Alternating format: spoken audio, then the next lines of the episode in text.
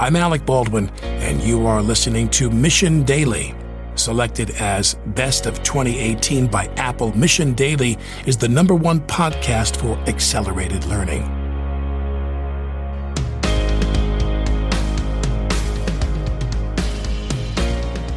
Hey everyone, it's producer Rachel Kanya here. And on today's episode, we have Eric Voorhees, the founder and CEO of Shapeshift, a company that allows for the seamless transformation of cryptocurrency assets. Through his work with Shapeshift, Eric has gained a unique perspective on how the worlds of traditional and crypto finance interact, and more often than not, how they clash. In this interview, Chad and Eric sit down to discuss how Shapeshift is working to decentralize the banking system. They also talk about how cryptocurrency can be used to fight inflation and the most recent crypto trends Eric's excited about for the future. Stay tuned for more from Eric Voorhees of Shapeshift. Welcome back to Mission Daily. Today's guest needs no further introduction. Eric, welcome to the show. Hey, thanks for having me on. So, Eric, everyone remembers that first moment where they heard rumors that some magical thing called Bitcoin or the blockchain existed and it was a real thing and it had been created by this guy named Satoshi. What was that moment like for you? When did you first hear the rumors? And take me back to that when you discovered Bitcoin. Yeah, well, so I d- I didn't learn about it through the story of uh, of Satoshi so much as just through a Facebook post from a friend. This was back in May, early May of 2011, and the Facebook post was a link to some article that talked about this this Bitcoin thing that had appreciated in value by like 300 percent in the last six months. And um, being a student of financial markets, like nothing ever moves like that unless it's a, a scam or some sort of weird anomaly. And so I, I, clicked it and read about Bitcoin and then clicked another article and read about it. And by the third article, I realized this was something special and absolutely fell down the rabbit hole and have been utterly and hopelessly addicted ever since. So you mentioned rabbit hole. The best thing about discovering, in my own view, anyways, in discovering new technologies or new creations that existed in the world that you just didn't know about before is the discovery process, the vetting process, the getting involved in the community. That those are all so exciting for me. So I would love to hear more about those early days in your world. What were they like? What were some of the books, papers, or articles or discussions like in the beginning?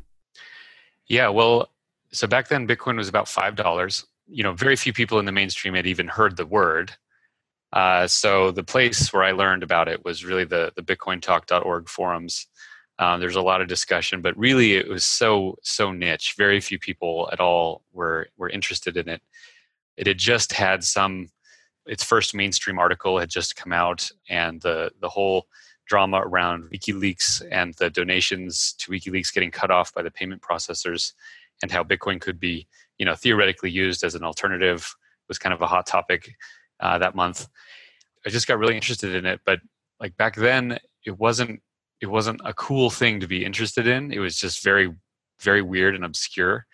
Mm-hmm. And any cynical onlooker had every reason to be cynical about it. Like it had not proven itself nearly as much as it has today. That whole process of learning and getting interested was really kind of a process of checking my own self doubt and skepticism and trying sure. to move through that and and try to understand something that I felt was, you know, one of the most important inventions that had ever occurred in human history. That's how it felt. While at the same time realizing that almost no one knew about it or, or agreed with me. It's a weird position to be in because you you kind of have to have a bit of a I don't know, out out of context experience. And I, I had never really um, experienced that before. And those experiences, they can be lonely. They can be uh, in some cases ego shattering or paradigm shifting. Would you go so far as to say that it was like, you know, paradigm shifting for you, or did it make you more excited about the world and possibilities? Did it make you more pessimistic? Yeah, I'm, I'm curious as to how the discovery of Bitcoin and the blockchain affected your mindset and what you thought was possible in the world. Yeah, you know, I, I try not to be an overly confident person. I try to always have humility and, and skepticism, you know, especially about myself. And so when you when you come across something that you feel is so powerful and so good and you just fall in love with it, you kind of have that question of like am I just crazy or Right. am I or am I really seeing something before most of humanity has seen it, which which is just statistically very unlikely. So yeah, it's it's disorienting. It absolutely made me far more excited about the world. I mean, I up until that point, I'd been very interested in in monetary theory and economics, and um, I was dismayed uh, at the state of the world and, and how money was created and used. And I didn't have a solution. I didn't know what would how that would ever be solved. And it was kind of uh, always at the back of my mind something that was a little depressing to me. And when I discovered Bitcoin, that got solved. There was now a path to this horrible issue being being fixed. And so that was very um very encouraging and very exciting. Yeah, and I think that this is a great segue into talking about currency de- debasement. So, for everyone that's listening right now, there are currencies that we use, there are prices for things, and you know there are things like inflation, and we view these phenomena as something that is inevitable sometimes. And in a recent interview on the Unchained podcast, you talked about currency debasement, and you said something along the lines of it's the greatest scam perpetuated on mankind and crypto is going to change all that could you kind of expand on that and maybe just share with people why you used uh, such a harsh word in, in terms of like it's calling something the greatest scam is uh, it's a pretty big claim Yeah, um, and I wasn't trying to be su- superfluous. I I honestly think it is the greatest scam ever ever perpetuated. So basically, you know, most most of your listeners are aware of this concept of inflation. They're aware that like prices tend to rise over time, but probably most of them kind of think that that's inevitable. They kind of think that that's kind of just what what markets do. Like the price of bread kind of goes up by a few percent each year, and that's normal. And they remember seeing prices when they were a kid that were lower than they are today, and that's just kind of how things are. Some people sort of understand that it's connected to to money supply and, and currency, but people don't really take time to think about what's actually happening. What's actually happening is that the reason prices rise generally across an economy is because currency is getting continually created. And that causes the value of the currency to fall relative to those other goods, which means that the price of those goods rises. And the, the horrible trick is that people think that the good is getting more expensive rather than realizing that the thing they are trading for that good, the money, is getting less less valuable. And it's not hard to understand when you just take a you know a little while to think about that, but but so few people do. And the reason it's a scam is because this is happening intentionally and at the guidance of the people who are in charge of the money supply. So in the U.S. and in, in you know most countries in the world have central banks. The central banks, uh, along with their correspondent banks, create money out of thin air. They little, literally just enter it into their computer systems, and now they have a billion dollars or a trillion dollars that didn't exist before.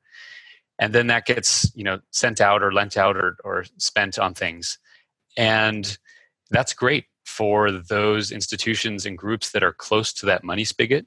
They get that money before the general price levels throughout the economy have risen. But by the time normal people get that extra supply of money, you know, eventually it kind of trickles into the into their wages going up a little bit or, or into something that they see. But that tends to happen at the tail of that process where they, they've already been paying the higher prices around the economy before they then see a, a higher price paid on their wage. Uh, and that's where the scam is. This, the scam is that a group of people are able to create money out of thin air, obtain assets with that new money, uh, and the rest of society, anyone who's holding that currency, pays little fractions every year for that to continue. Most people would be outraged if every year one or two or three percent of their bank account was just stolen from them through something called inflation. But that's exactly what's happening. But instead of the number in their bank account going down, the things that they can buy with the number in their bank account uh, is going down. And so if people would Yeah. understand it in that way, I think they'd be a lot more open to realizing that maybe there's a better alternative. And I think too, most people and the public at large are just not aware that there is not oversight on the central banks. Like there's not central banks aren't open to be audited. There isn't uh, a democratic process to regulate them or for the public to weigh in. Could you talk maybe a little bit about that and what your thoughts are on uh, information sharing and you know what is a central bank because it's a pretty mysterious institution that has not always been a part of America. And many people who built America were pretty skeptical of central banks. Yeah, well, I, I think I would disagree a little with the characterization that there's no oversight. The central bank is there because the government wants it to be there. It gotcha, exists yeah. because there's this partnership between the central bank and the government where both of them benefit from it. When the central bank creates money, it often buys government bonds. And what that means is that the government is always spending more than it takes in in taxes, and so it has to issue debt. Some of that debt gets bought by private parties, and some of that debt gets bought by the central bank, purchased with money that they created out of out of thin air. Generally, this is called quantitative easing. So the the federal government, at least in the U.S., absolutely has oversight over the Federal Reserve. It exists because the government wants it there, and if the government didn't want it there, it, it would not exist. So it's not really something that is outside of the control of government. It is something that exists purely because the government is there to establish it. I think if you look at the, the history of how money has worked in the US, for most of US history, there weren't there wasn't a central bank. It was a highly contentious issue. There were a couple central banks created in the 19th century that were quickly dissolved as well. And it wasn't until I think 1912 or 1913 that the current Federal Reserve was was created. And even after that, it wasn't as bad as today because back then money was essentially just gold and silver. It was there was paper currency, but it was a certificate to get gold and silver. So the ability for the central bank, even back then, to just inflate the money supply at whim had a constraint. It was limited. But as of 1971, there is no gold backing the dollar. And so now it can be created by this group out of thin air as much as they want. And so some people tend to think that the dollar has been around for hundreds of years. In reality, it's only been around for about 50 years since 1971 when it became a fiat currency. That's a really important point to, to bring up as well. So the dollar became a fiat currency roughly, you know, 71. What has the trajectory of the dollar been on, in your view, uh, since then? Well, essentially, throughout most of American history up until 1913, the value of dollars remained very constant. So the the price level throughout the economy from the creation of the country in 1776 up until 1913 was was roughly flat. So bread would cost the same in the early 20th century as it did at the end of the 18th century, which is crazy. But that was actually more like the normal state of things. Um, and ever since the Federal Reserve was created, the value of the dollar has has precipitously declined, something around 98 or 99 percent since 1913. And every every year it loses a few percent. And our generation is just kind of used to that. We haven't known anything else.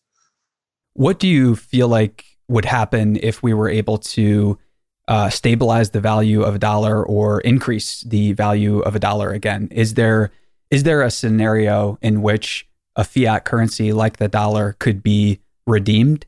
And do you see a scenario where that happens or is it an inevitable decline from here I think it's an inevitable decline, but not because it couldn't be stopped. I mean, the the Federal Reserve and the government could, they have the power to stop printing money or or to simply keep the the money supply stable.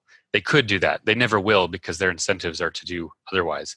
But they could do that. And if they did, then the dollar would tend to remain roughly stable, you know, it might gain a, a percent or lose a percent every year, but it would stay pretty much flat that would be that would be great. That would end the the fiat debasement scam part of things.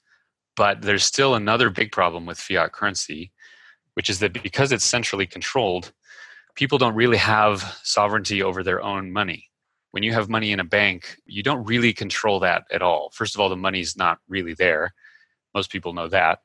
But second of all, it can be taken from you without without your consent, without due process. In other countries in the world, especially, it can just be stolen right out of your bank account. The bank account can can freeze it, can prevent you from sending payments. Um, you really don't own or control your money. You just have access to it at the permission of the bank. Most people have no problem with that because they trust that system. But I think there's something profoundly wrong with, with the fact that people aren't able to have sovereignty over their own wealth. Most people spend their entire lives working and chasing after money, saving for it, and they, they spend their most precious resource, their time on earth, obtaining money for, for all sorts of things for their living expenses, for their health, for their children, for their families, for their entertainment and leisure. Um, and the fact that after spending your life on these things, you aren't able to actually have sovereignty over what you obtain from doing so, I think there's something really, really wrong with that. What was so magical about Bitcoin to me when I first learned of it was that it finally provided sovereignty over one's own money, which is just an incredible attribute. And not only sovereignty over your money, but actually a, a clear inflation schedule that, that is set at the beginning that can't be debased by any group of people. And so those two things combined make Bitcoin simply a better form of money than fiat. And so, you know, even my prediction back in 2011 when I got involved was that over time at the margins it would become more and more popular, more and more widely used, and ultimately it would likely replace fiat currencies altogether. But that will be, you know, a, a 20 or 30 or 40 year process. And before we jump into some of your more recent projects and your blog, there are some essays on there that are excellent that I would recommend everyone to go check out and read. Before we jump into that, let's talk about some of the projects that you first launched in the Bitcoin space. So, Satoshi Dice was one of your first projects, and at its peak, I believe it was responsible for uh, more than half of all Bitcoin transactions on Earth. And it was with that project you kind of explored an idea of something called provable fairness, and I would love to hear you talk about provable fairness and why the idea of a more fair society might not be out of reach. Yeah, so so Satoshi Dice was a very simple sort of casino gambling game. Started as a side project and really got out of control. And and yeah, up up through mid 2013, it was more more than half of all Bitcoin transactions on Earth were to or from Satoshi Dice and basically the, the reason it was so cool was twofold one is people from anywhere in the world could interact with this service the simple casino game it didn't matter what country they were in it didn't matter their age it didn't matter their gender or national identity or race or anything. The protocol did not care does not care who you are. And I, I found that to be just very egalitarian and and beautiful. But two Satoshi Dice used something called provable fairness, which I'm not a mathematician or a cryptographer, so I can't tell you the cool ways that this actually happens. But essentially, what it can do is um, you can prove that the odds of a bet are what what we said they were. So if we say the odds of you winning are X percent, you can prove mathematically that that's true. That was really cool because anyone who's gone to a, a casino anywhere um, there's always this feeling in the back of your mind like well first of all they, they rarely ever tell you what the odds are but right. even if they did you wouldn't really know like if a slot machine told you the odds were a certain amount you don't really know there's no way to verify that it's ripe with people misleading each other and, and being fraudulent the casino industry has dealt with that for a long time so bitcoin and cryptography basically allowed a way to prove odds to a user who was using the service and the person didn't need to know who I was. They didn't need to know where I was. They didn't need to trust me at all. They could just trust in math to to make these bets, and that they would they would pay out in the way that they were supposed to. So both those both those aspects, the borderless nature of it and the, the provable fairness, I mm-hmm. think th- that was why Satoshi Dice became such a success so quickly was because it was just an example of the potent power of of cryptocurrency generally. It couldn't have existed without Bitcoin and so it was just an, a really early good use case and an example of what it could do. Yeah, and I think that the idea of provable fairness is something that a lot of industries could benefit from. I mean, obviously, because anytime you have a game that I think Jean Piaget popularized the research that if you have a game and you're able to make it more voluntary, you expand the number of people that are interested and going to give it a try to basically play it. Uh, and anytime you have a a game, a system, or an offering for people that becomes more voluntary over time, I think it naturally becomes more better. So we use words like voluntary. I think they mean different things to different people sometimes. Uh, and I would love to hear kind of how you define the word voluntary and how you think about ideas of, yeah, how do we make a society filled with games that are more voluntary? Yeah, well, so this this concept of trust is really critical to understanding why blockchains are useful. And back in time, when people only interacted or did business with other people that they generally knew, you know, in their village, there were relationships that get built up over time, and you have a good way of trusting people, and you can do business with those who you trust. As the world has grown, and as people are doing more and more business of every kind with total strangers, people who they not only have they not met, but they never will meet. The need to have a way to trust that person becomes really important. In modern commerce, there's a lot of a lot of payment fraud. There's a lot of, you know, having to trust someone just because they said that they're trustworthy or just on their reputation with other people, which is a decent way to do it. But what crypto and blockchains allow is to actually trust on a mathematical level where there is no human subjectivity to it. You don't have to trust the intentions of anyone.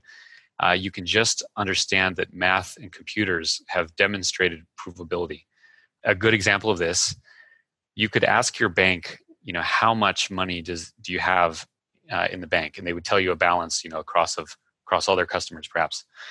You don't know that that's correct and they don't even know that that's correct. There there may be an administrative mistake uh, they might be lying to you but you don't really know.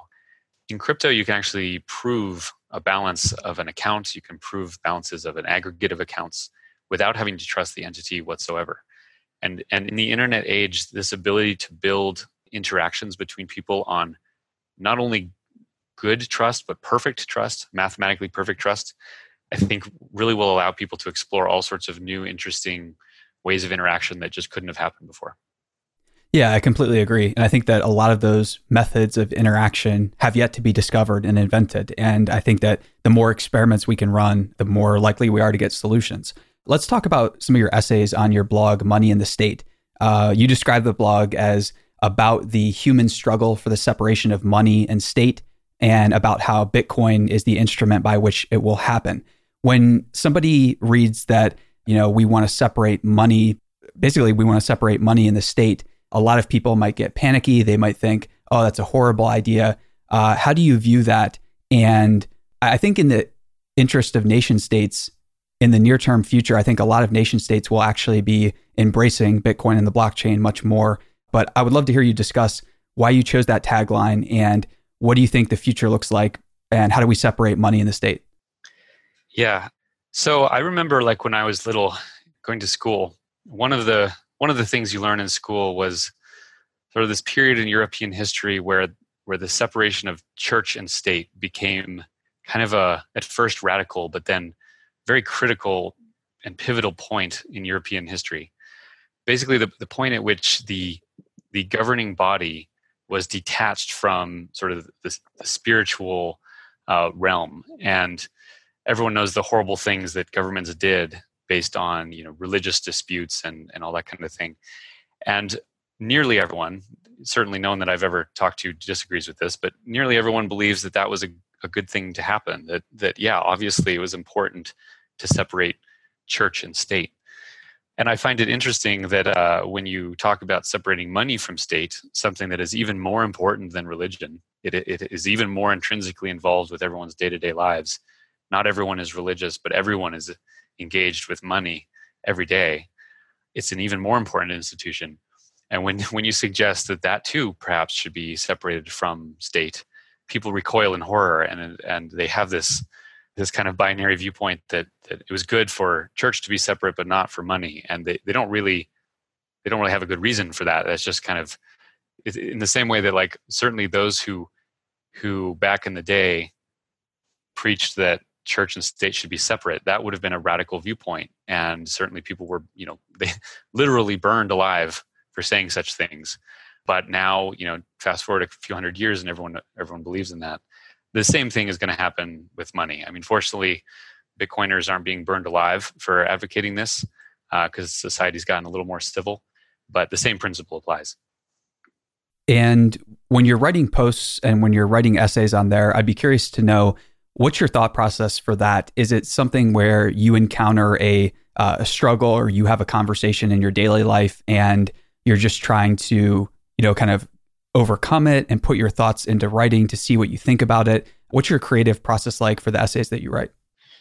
Yeah, I, I wish um, I wish there was a lot more current stuff on there. I mean, that was that blog. I love the blog, and I, I hope to write more there. But it's been a couple of years really since I put much work into it, largely because back when I was writing on that blog, I had time to write. Uh, and now you know, I run Shapeshift, which is more than a full time job and deserves every moment of my time. I have a, a, little daughter now as well, which takes a lot of time. And so um, I just Congrats. don't have the time to. It's all really, really exciting.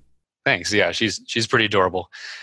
so I just don't have the time to put into it. But certainly, uh, I, I created it to sort of catalog some of the thinking I was doing about about what I see as a really a movement. The people that are involved in the crypto industry really trying to pull money and wealth and finance away from coercive monopoly oversight. Uh, I think it's an immensely critical project, and so I wanted to just an outlet to to express that. And one of your essays there is called "The Importance of Bitcoin Not Being Money." So this is a fascinating post, and I would love to hear about how you came to the conclusion that Bitcoin isn't money after all, and uh, what is it then? Yeah, so this kind of catalogs some of my own development, but like if you go back to some of the first posts, I, I know that verbatim I say in them that Bitcoin is money. And not only is it money, it's the, the best form of money that's ever been invented. And it is, of course, those things. But the article you're referring to was meant to demonstrate that Bitcoin might be used as money sometimes, but it's actually quite a bit more than that. And it was it was really wrong of of me and the early uh, proponents to pigeonhole it into this one role. Crypto and blockchain technology are really have a have a really profoundly diverse range of things they can affect. Bitcoin can be used in many different ways. And just calling it money and treating it like that is problematic, largely because doing so results in all sorts of regulatory restrictions placed down on Bitcoin that don't necessarily make sense. So, a good example of this uh, if Bitcoin is sort of legally classified as money, that means that basically crypto assets are are money. And there's a range of crypto assets ranging from ones that are used frequently in transactions to ones that are used occasionally in transactions to ones that might be used rarely or, or never in transactions.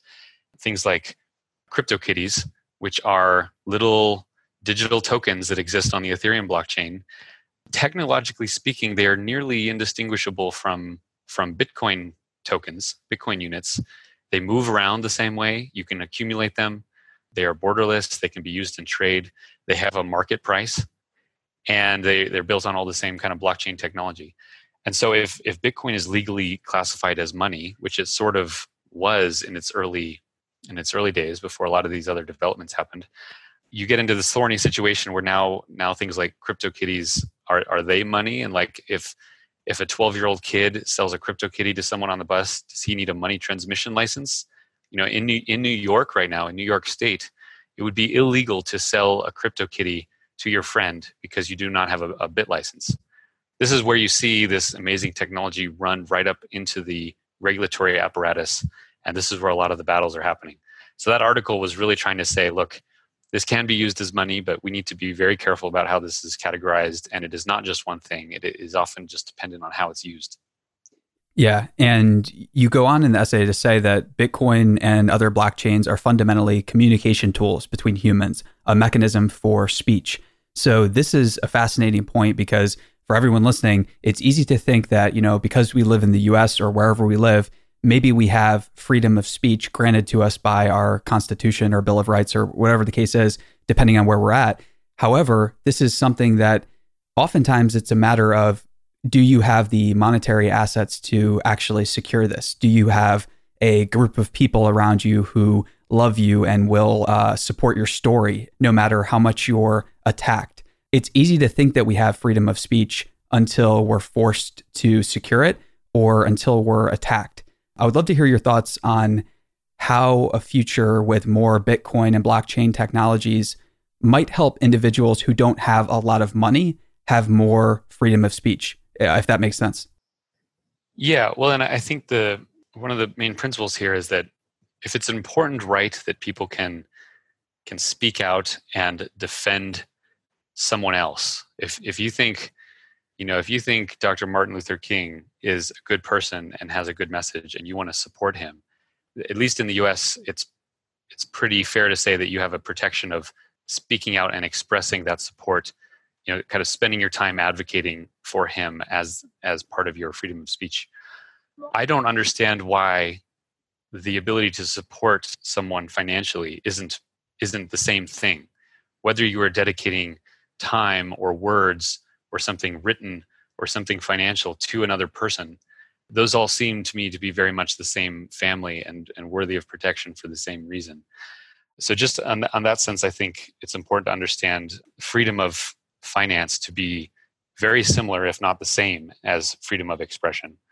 Um, but also, in the Bitcoin world, when you are sending a Bitcoin transaction on just on a technical level, how you distinguish that from speech gets really weird because what you're doing is essentially you have you have software on your computer that creates a a message and sends that message out to other computers. Now this message is generally, you know, looks like code, but it is meaningful it is meaningful text that you are causing to be delivered to other people. That that is speech or, or it's so close to to normal speech that you have to at least be paying attention to that issue. Right. So if you can if you can write an email on your computer and send that digitally to someone else, why can you not write a Bitcoin transaction and send that to to someone else? And so these kind of borders um, are really getting dismantled and really getting fuzzy with the rise of of crypto because they just they destroy so many of these boundaries that have been set up when these systems didn't exist. And when we think about things like social scoring systems, which have been introduced recently by countries like China. And there are a lot of other nation states I would propose who are following this development quite closely and want to introduce something similar of their own. Like a uh, FICO score in the US? exactly. So, how do you see identity tokens or maybe some some other specific technology, maybe something you're building at Shapeshift how do you see that as being an alternative to a FICO score or a social scoring system? Yeah, so one of the, you know, we get back to this question of trust. And I think The Economist had a great cover article on one of their pieces a couple years ago about blockchains, and it was called, they called it the trust machine because these systems can establish trust in very powerful ways. And one of the ways that that can work well is uh, when it comes to identity. So um, your identity, you know, all the attributes of you. This doesn't just mean your name and address, but like all the all the specific pieces of data about you. To the extent that you want to share those with other people, they generally are held by some kind of third party that owns them or or possesses them and can see them, can delete them, can change them, and is is essentially the the gatekeeper that's problematic. Certainly in a dystopian world, that becomes a nightmare scenario. But even in a non dystopian world, you, you get into some really creepy stuff that you know anyone that watches Black Mirror would be familiar with. When you consider what blockchains can do, you can you can establish data points on blockchains that no one no one controls other than you, and you can share those data points with other people discreetly uh, and only the data points that you want. So perhaps a certain company that you want to work with needs two or three of your pieces of data for for their purpose. You can share those without giving them access to, you know, some large government database that has all your information. And it prevents these kind of poolings of of identity that become targets for hackers.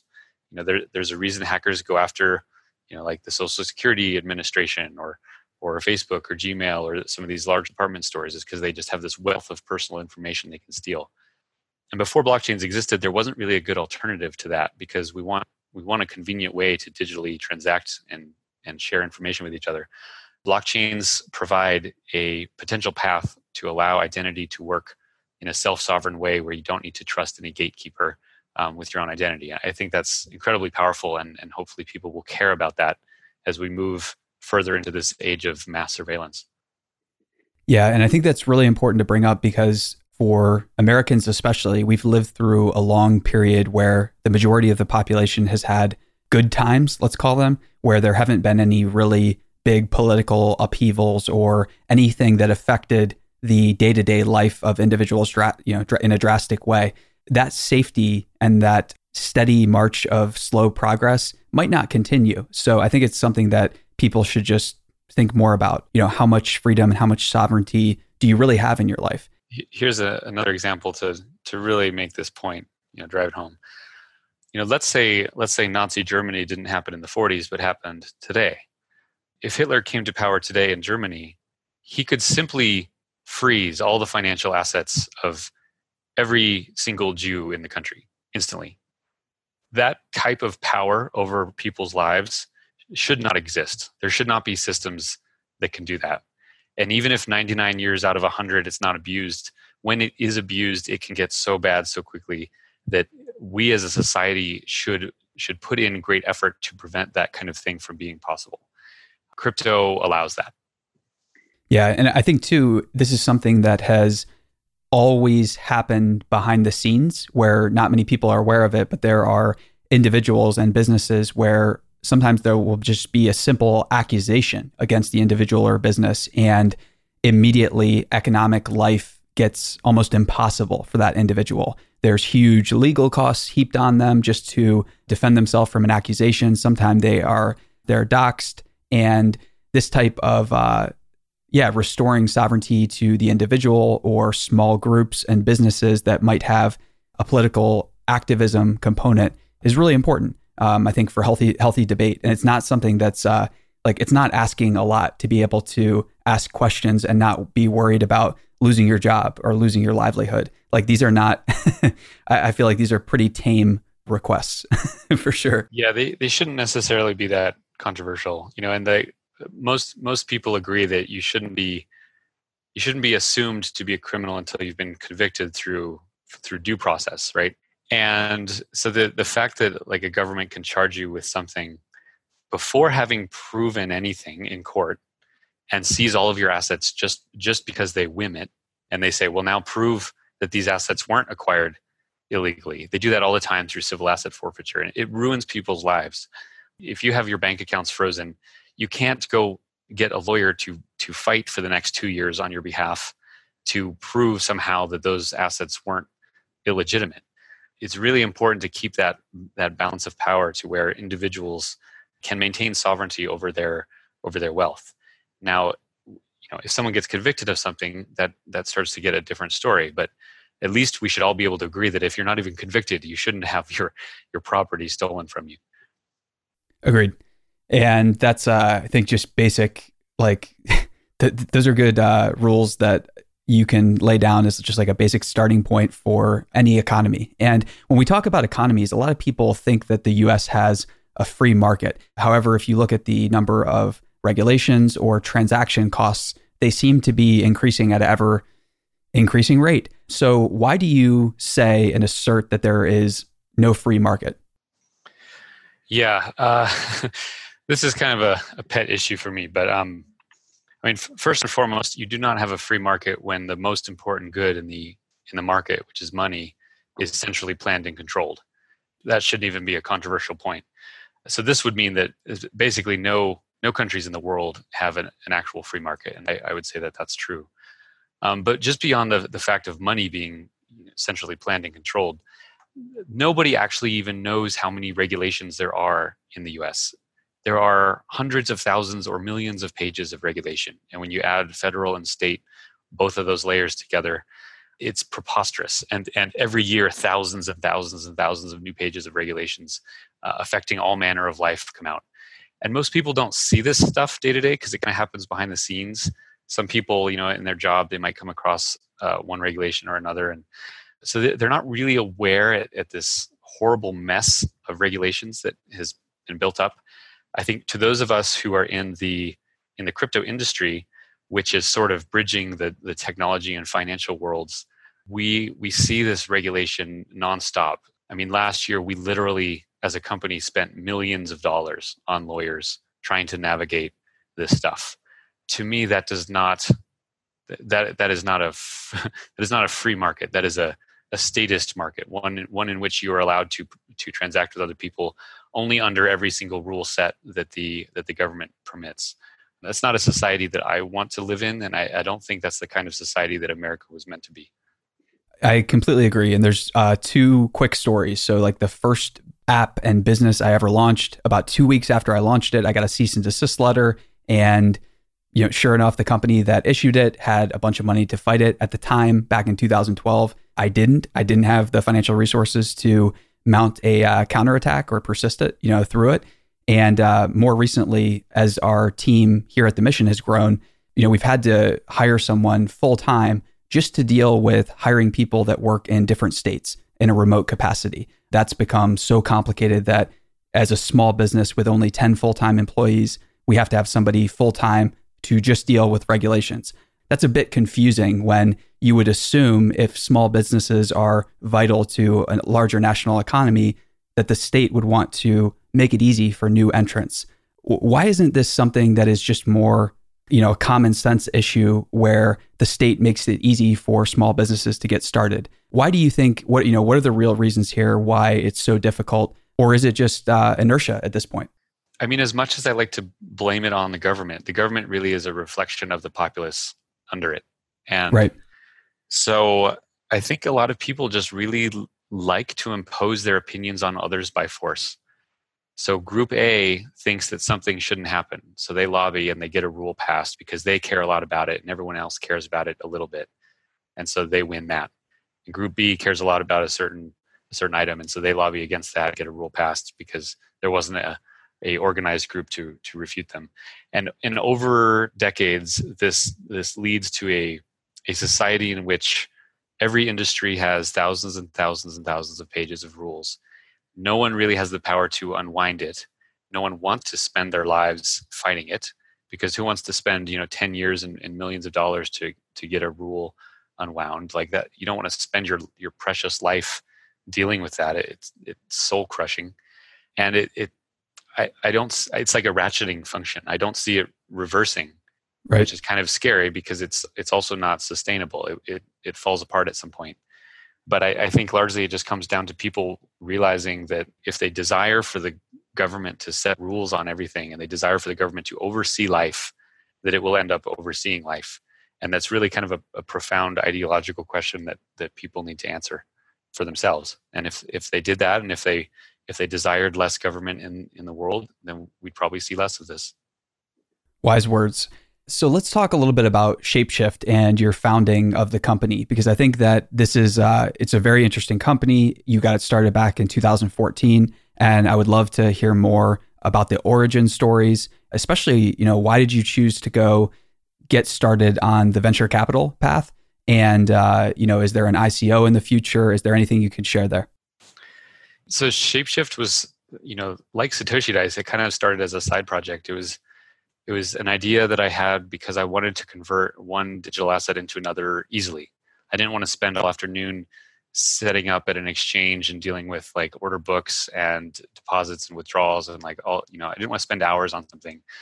I thought these are digital assets. I should be able to snap my finger and turn one into another. And so that's kind of the the genesis of Shapeshift. And um, this was long before Ethereum. This was long before there was a diverse ecosystem of different digital assets and tokens. And then when that all started developing, uh, it really started growing very, very fast. You know, at this point, we are about 83 people, and we have had to go through a very transformational change over the last 18 months from that early model, the the one-to-one conversion tool that we built, into the new platform that we're creating. This is both sort of a a product pivot into something much bigger and better, but also comes at the comes at the tail of our journey through the the bowels of regulations.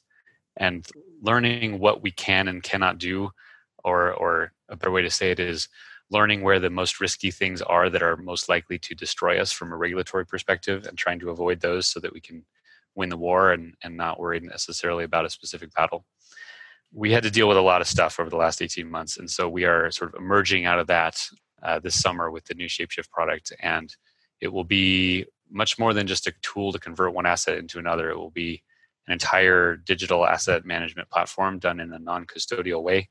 So, probably the best analogy is, is something like a Coinbase, but done without custody, where you maintain control and sovereignty over your own digital assets, but still have a great UX and we we hope this can kind of be a tool for people to build their financial futures with as the world moves from fiat and banks to crypto and blockchains. Very cool. And I would love to hear if you're willing to share some stories about how are you personally handling being CEO of a fast growing venture backed company, but also facing things where you're, I don't know, want to say routinely, don't want to put words in your mouth, but you seem to be attacked in the press occasionally, let's call it occasionally there, by Wall Street Journal and other media outlets. How do you view being attacked by those outlets and handling your role as a CEO? I would imagine it's like pretty challenging if these so-called credible media outlets are publishing one version of your story and you know you have this team of 83 people that's growing and it's hard to build a company culture when the media is saying things that you would probably dispute as being true. Could you talk a little bit about that struggle and uh, what that's like? Yeah, and it's not the media; it is just the Wall Street Journal. So gotcha. um, they they deserve all due credit for for stirring this nonsense up, and specifically, it's a few journalists there. Basically, what happened was about a year ago, uh, we had a Wall Street Journal.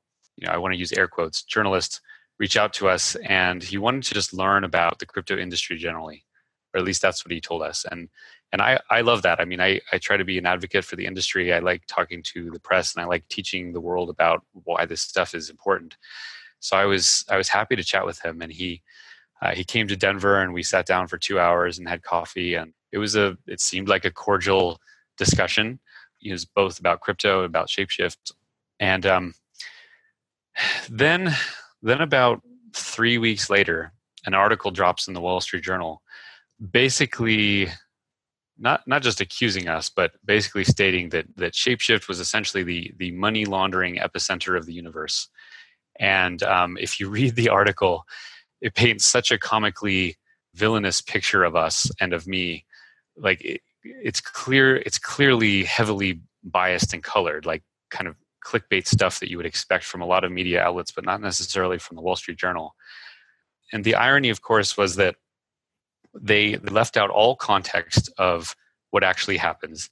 They left out all context of the story of how we have gone from this little startup to a company handling hundreds of millions of dollars and our own development and change that's come along with that and our own learning. And has left out, most importantly, this whole narrative that that crypto is actually transparent and open finance where you can actually learn and understand something cryptographically instead of having to trust people compared with the traditional banking industry which is routinely caught laundering billions and billions and billions of dollars there is no year that goes by where several big banks aren't fined uh, huge fines for knowingly laundering money and then you have this tiny little crypto industry starting up trying to bring truth and transparency to money, but to do it in a different way that doesn't involve the banks. And then the Wall Street Journal, whose readership, of course, is all those banks, comes after us in full force, trying to paint us as this, this evil, sinister company. It was a really interesting phenomenon because like our, our customers know better. So this wasn't like a PR disaster for our customers. It actually sure. was kind of a rallying cry because a lot of people realize that crypto is trying to stand up to an incumbent industry with massive and nearly unlimited power. But what it did do was really damage our credibility among other business partners, you know, non-crypto companies, other banks and financial services that we work with as a business that see this headline they don't necessarily know it any better. They don't understand why you can use blockchains and crypto to disprove the Wall Street Journal's data set. They're just worried because they see a headline from a newspaper that they trust.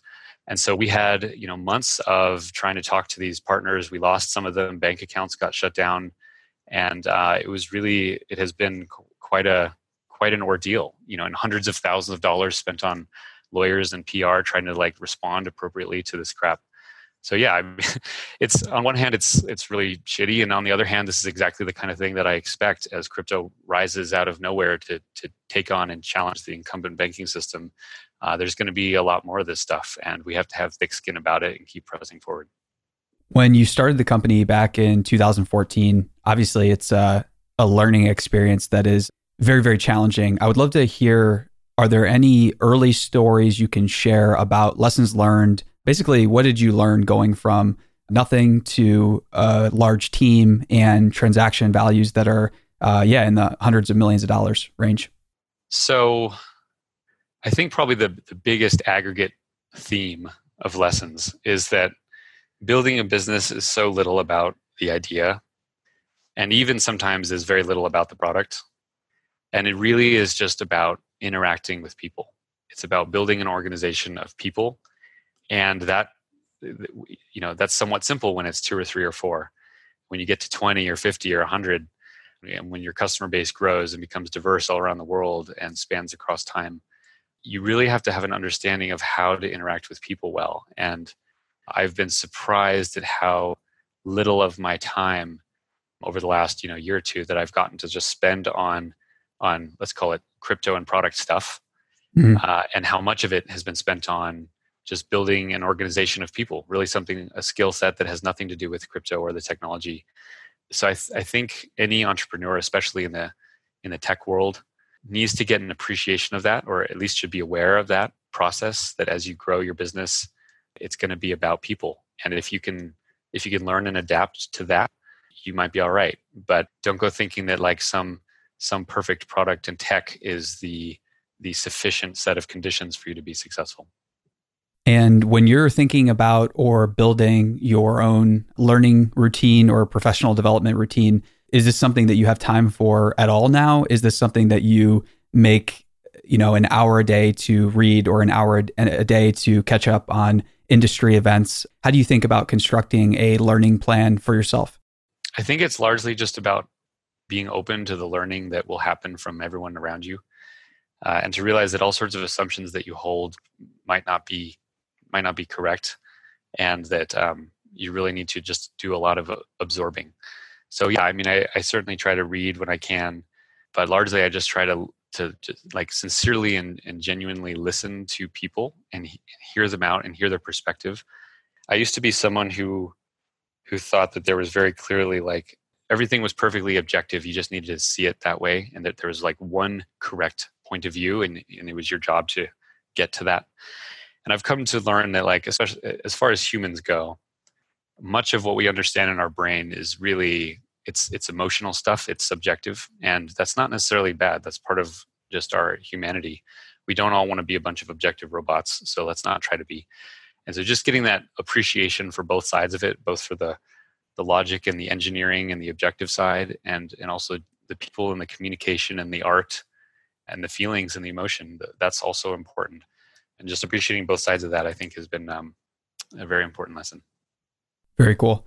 And uh, as you think about the future plans for expansion, is uh, this a business that you want to stay focused on building revenue with customers? Is it a business where you foresee needing to raise additional rounds of funding? Are you planning an ICO? Is there anything you can share about the uh, financial future of the company? Yeah, I mean, we're we we likely will do another round of financing at some point. We did a Series A in early 2017 so that a Series B will will be somewhere on our horizon. We absolutely considered doing an ICO, but the regulatory uncertainty was just too risky. I have my own history with the SEC, and so we have to, and especially just from our position in the market, we have to be very careful and prudent there. And again, we're trying to play the long game, so we we've had to give up on a lot of avenues for funding that would have been just absolutely absolutely killer at the time, but we just couldn't do it so yeah, I mean, I my goal is that we build Shapeshift into a, a massive business that that helps the world transition from fiat into cryptocurrency. I really think that that'll be one of the great the great narratives and great stories of this generation will be that shift. And I want to build a company that uh, has global reach and influence and can help do that over the long term, and not just become like a new a new bank or a new PayPal that has just you know taken custody of everyone's funds once again, but but builds on the principles of decentralization and builds on the principles of self-sovereign finance. That's our goal, and we'll we'll keep moving toward it. So, if Shapeshift is successful in achieving Hey, listeners, thanks for tuning into this episode. I hope you enjoyed it as much as I did. If you haven't already, please subscribe, rate, and review this podcast. It helps spread the word, and I would greatly appreciate it. See you next time. All of your